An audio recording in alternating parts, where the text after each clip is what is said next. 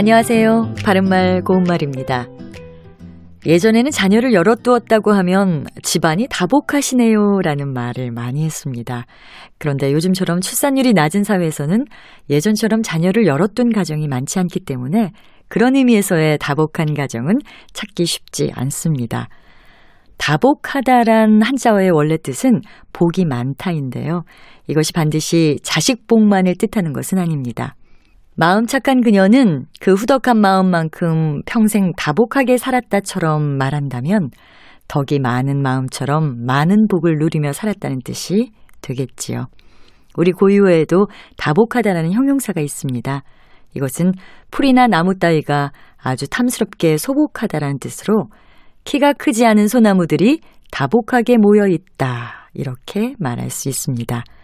이와 비슷한 뜻을 가진 표현으로 다보록하다가 있는데요. 이것은 풀이나 작은 나무 따위가 탐스럽게 소복하다라는 뜻도 있고 수염이나 머리털 따위가 짧고 촘촘하게 많이 나서 소담하다는 뜻도 있습니다.